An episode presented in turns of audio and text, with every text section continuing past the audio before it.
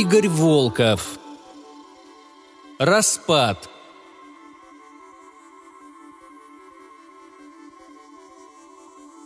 По лестнице я буквально взлетел, перепрыгивая через три ступеньки от распиравших меня эмоций. Даже не с первого раза смог попасть ключом в дверь. Кристина одевалась в коридоре и отпрянула, когда я влетел в квартиру. «Все получилось!» Я схватил ее за плечи и немного тряхнул. «Представляешь, все получилось! Я прошел все этапы отбора. Только что мне прислали приказ. Меня направляют в четвертую звездную пилотом от России!»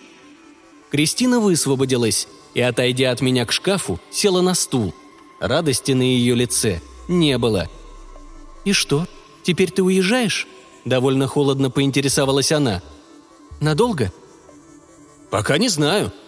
Я присел рядом на корточки и взял ее руки в свои. Предыдущие экспедиции уходили примерно на 8 месяцев. Думаю, наша будет такая же по сроку. Ты представляешь, какой конкурс был на это место? Я до сих пор не могу поверить. Лех, мне кажется, тебе уже пора повзрослеть. Кристина выдернула свои руки и встала. У нас были планы, помнишь? Отец твой болен, маме нужна поддержка. Ты действительно хочешь нас всех бросить именно сейчас?» Где-то глубоко внутри меня должна была загореться красная лампочка, предупреждающая об опасности – но я был настолько одурманен открывшимися возможностями, что никакие сигналы через эту радость не пробивались. Это всего на 8 месяцев. Я смогу увидеть не только песочницу Солнечной системы, а выйти в большой космос.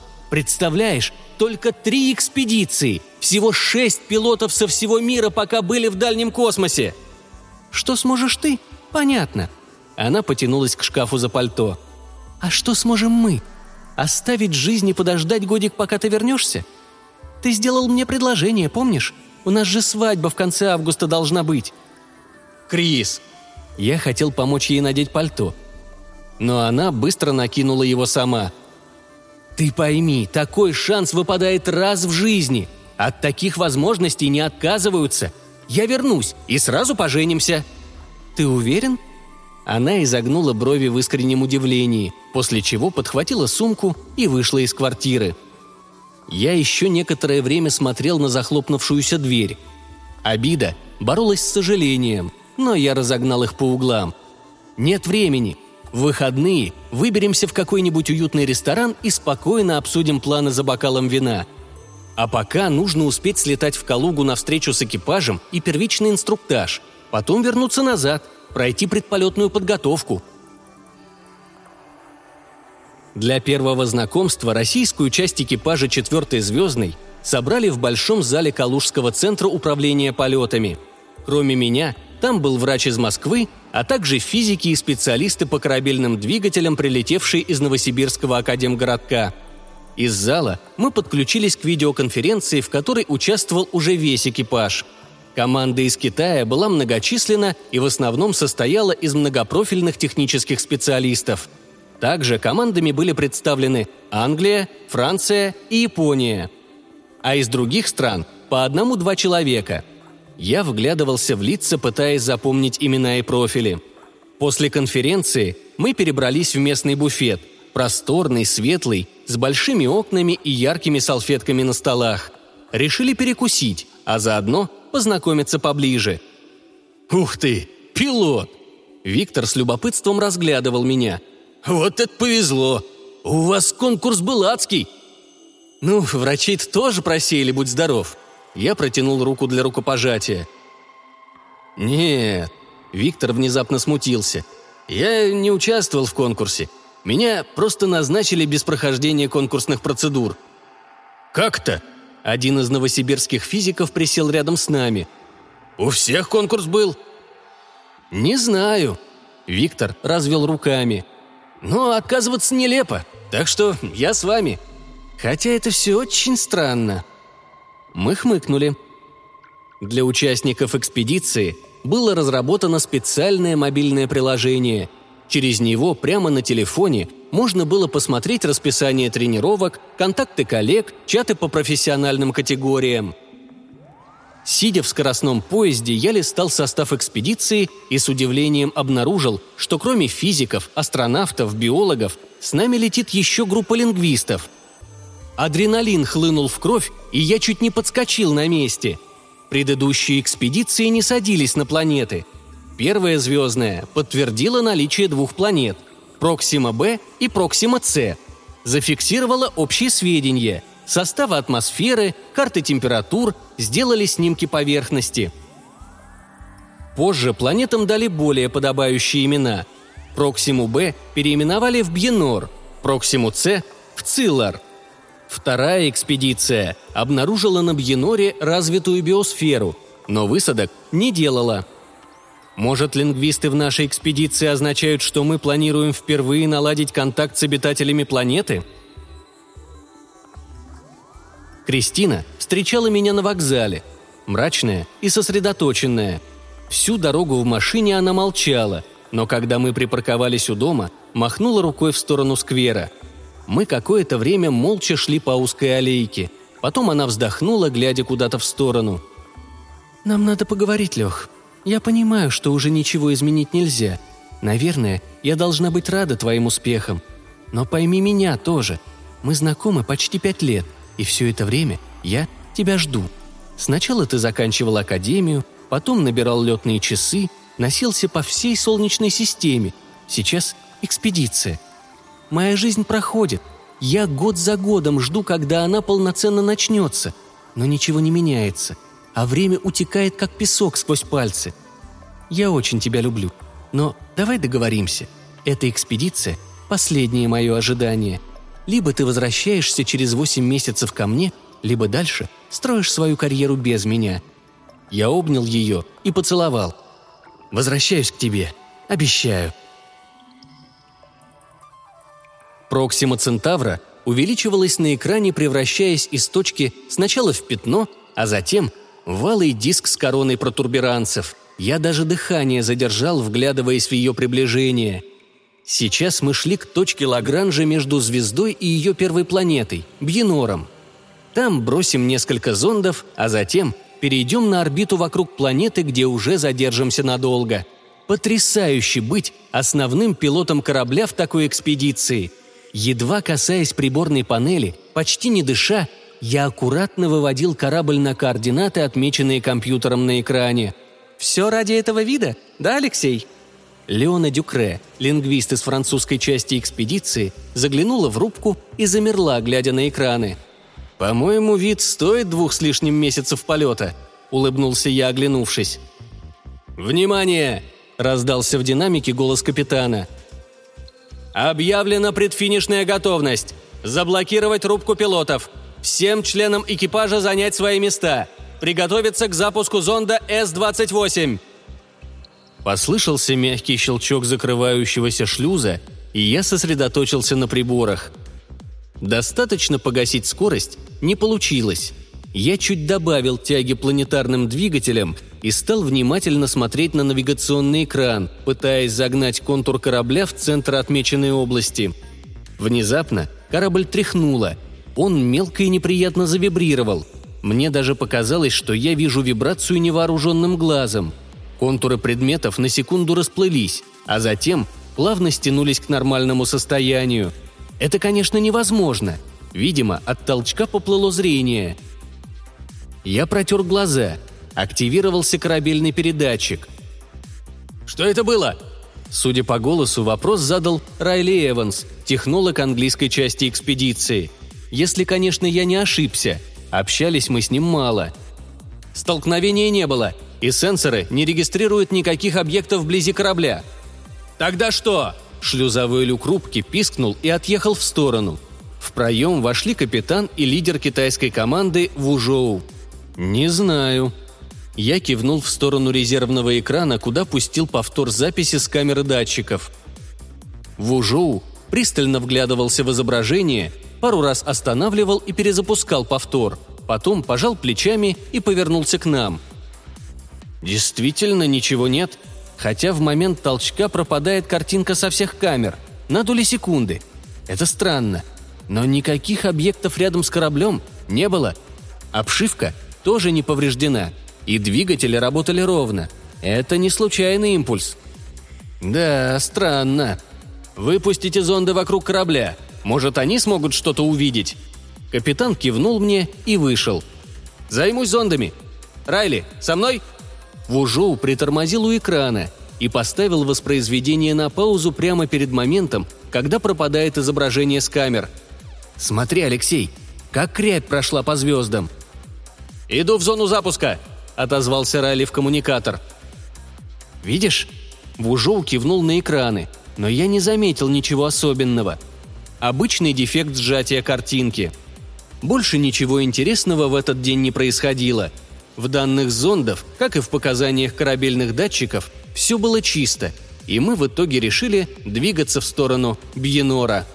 У планеты началась уже настоящая работа. Расконсервировали и запустили большую лабораторию. Она делилась на несколько секторов, в каждом из которых располагалось оборудование под свой вид исследований. Слева от входа висели огромные мониторы, на которые динамически выводились данные по находящимся в активной фазе экспериментам – Ненаучным сотрудникам там, конечно, делать было нечего, но корабль сейчас полностью висел на автоматике, за которой следил резервный филиппинский пилот, и ноги сами принесли меня в лабораторию. Я наблюдал за суетой у приборов, ловил обрывки многоязычных переговоров, впитывал в себя эту атмосферу страсти познания.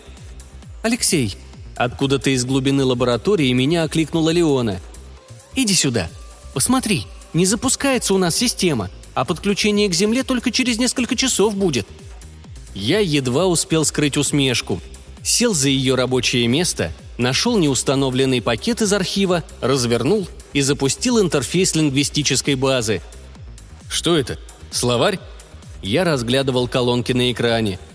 Леона расхохоталась, глядя на меня. «Ну что еще можно подумать о лингвистах? Да, Алексей?»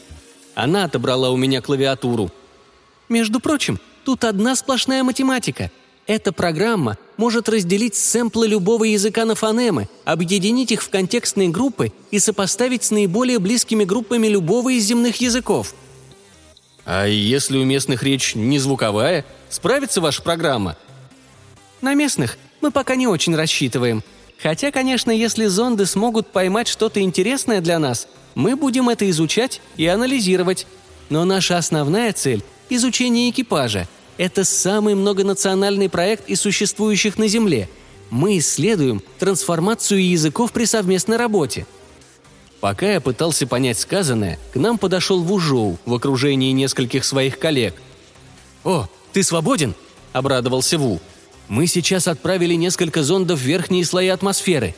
Они сливают данные в общую базу. Пойдем, настроим обработку и вывод графиков». «Ты точно пилот?» Леона отодвинулась, давая мне встать. «Пилот!» Я улыбнулся. «Просто у нас в пилоты попадают, только имея хорошую математическую базу. А у меня еще вторая специализация – программирование, так что скучать не буду». «Леона?» – кивнул ей Ву.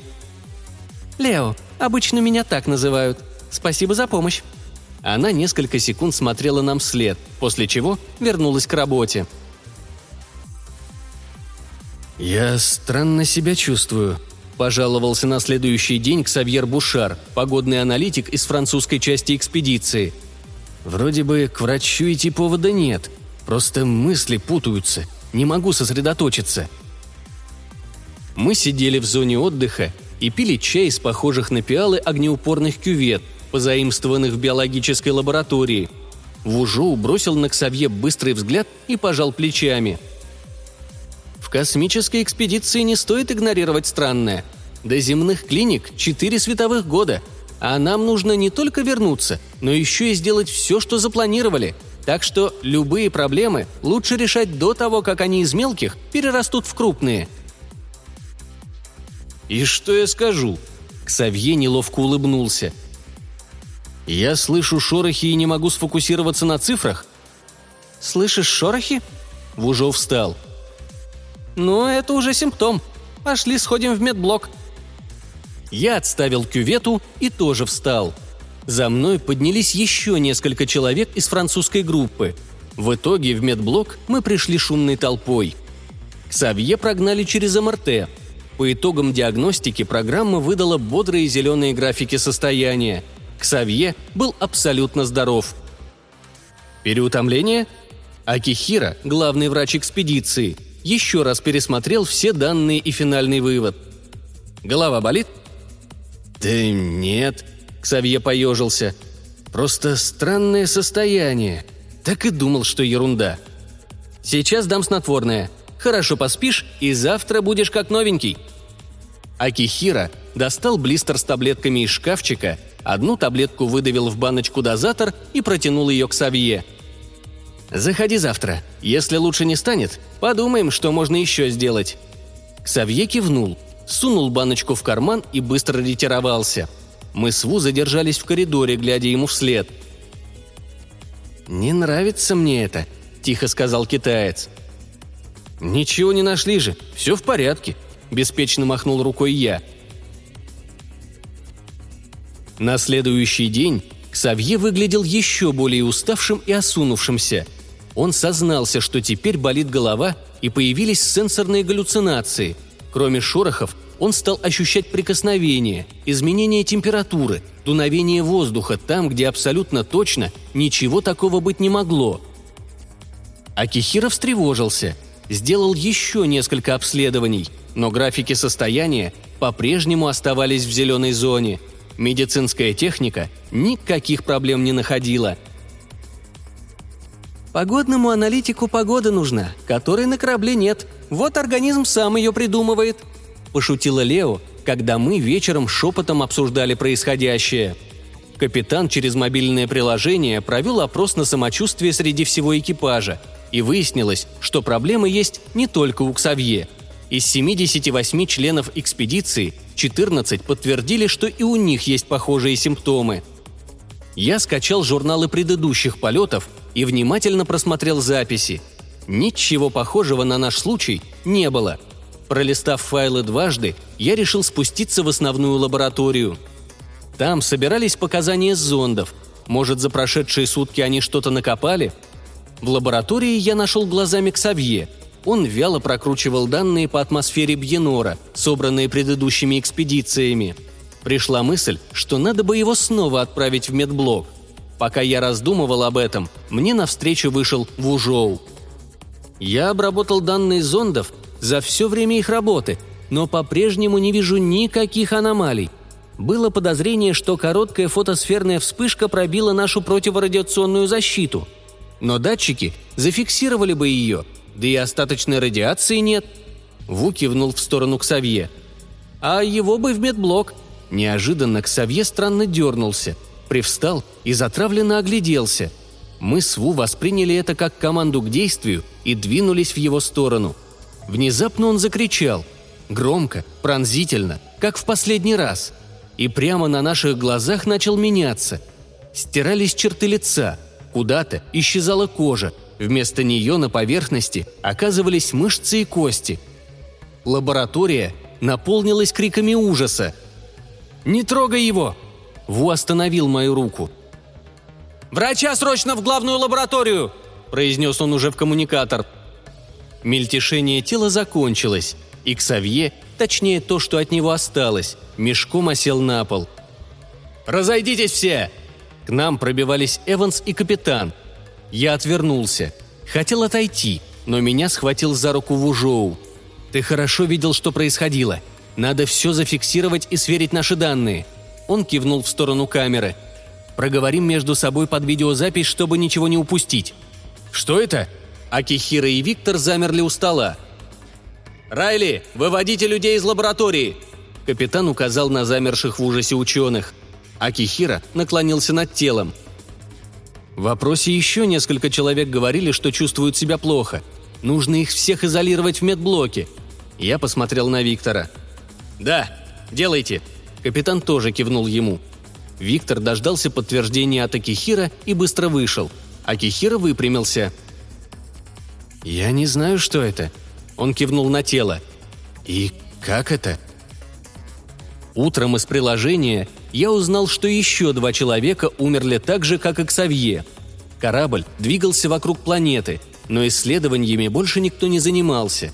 Капитан приказал всем находиться в каютах, сделав исключение только для врачебной бригады и пилотов.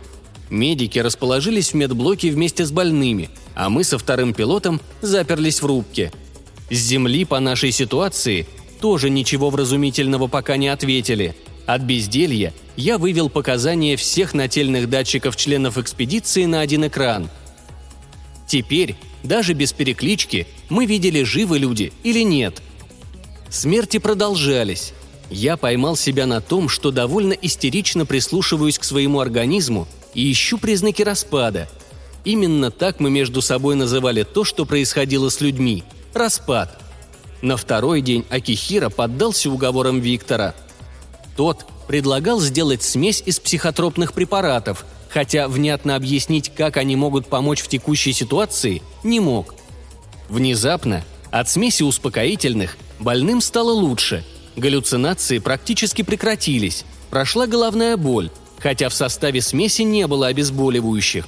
Но несмотря на все эти усилия, люди продолжали умирать. Я сидел в рубке и, чтобы занять время, прокладывал в симуляторе трассы до Земли, когда включилась общекорабельная связь. «Коллеги!» – голос капитана разносился по всему кораблю. «Мы возвращаемся на Землю. Земля согласилась нас принять, причем не просто в отстойнике на орбите, а нам разрешена посадка. На юге Западной Сибири есть научная база, которую для нас сейчас освобождают. Сколько времени мы пробудем в изоляции, пока неизвестно. Выпустят нас только по решению специальной комиссии, которая должна будет подтвердить, что мы безопасны для остального населения планеты – чтобы не провоцировать панику, информация о распаде сейчас закрыта. Близким никаких подробностей не сообщаем. Я посмотрел на симулятор и быстро стер все трассы, чтобы никто не увидел витиеватых маршрутов через половину галактики. Утром следующего дня ко мне заглянул Виктор. «Прикинь, Акихира подобрал дозировки лекарств так, что теперь наш компот из транквилизаторов полностью останавливает распады – Правда, успех только после двенадцатой смерти случился, но теперь наши шансы добраться до Земли живыми сильно повысились. Он показал видео, на котором при начале распада одному из членов экспедиции сделали укол и процесс остановился буквально на глазах. Органы, которые к тому моменту успели сместиться, на место не вернулись, но и дальнейшего развития распада не случилось. «Как вы догадались, что нужно мешать транквилизаторы?» Я удивленно посмотрел на Виктора. «У меня были кое-какие данные», — он смущенно улыбнулся. «Гипотетические, неточные. Хорошо, что помогли». Для информирования о состоянии здоровья экипажа сделали отдельный раздел в мобильном приложении, где Акихира теперь регулярно публиковал новости о распадах и состоянии заболевших. Смесь помогла, смерти прекратились. Когда корабль вышел на курс, у меня появилось свободное время, и мы с Вужоу начали делать мониторинг, с помощью которого можно было оперативно отслеживать начало распада у членов экспедиции. Врачи накидали перечень параметров, которые нужно отслеживать. Ву собирался сделать браслет для отслеживания состояния организма, а на мне была программная часть контроллера. Через несколько недель все члены экипажа были наряжены в наши браслеты – у каждого с собой был шприц с лекарством, и все знали, что делать, чтобы сохранить жизнь себе или человеку поблизости. Осень. Вот что ждало нас на Земле. Холодный дождь, опавшие листва, корпуса старых лабораторий, наскоро отреставрированные к нашему прилету. Парк, утонувший в осени, оплаканный холодным дождем, усыпанный опавшей листвой. А еще нас ждало одиночество. Меня-то уж точно. Ты помнишь, о чем мы с тобой договаривались? Тяжело спросила Кристина в трубку. Я не буду больше ждать. У тебя был выбор. Ты мог остаться со мной. Понимаешь? Ее голос до сих пор звучал в моих ушах. И встревоженный голос матери, которая сообщила, что отец попал в больницу с сердечным приступом. Я тонул в этой осени. Вместо большого космоса – Вместо звезд, новых открытий, вместо романтики новых маршрутов. У меня была только она, дождливая, хмурая, холодная осень. «Ну что, Алексей?» Вужоу встретил меня при возвращении с пробежки в парке. «Чем займемся в ближайшие месяцы?» «Да не так много вариантов, Ву». Я оглянулся на парк. «Будем вести хроники наблюдений, чтобы было что потом передать потомкам».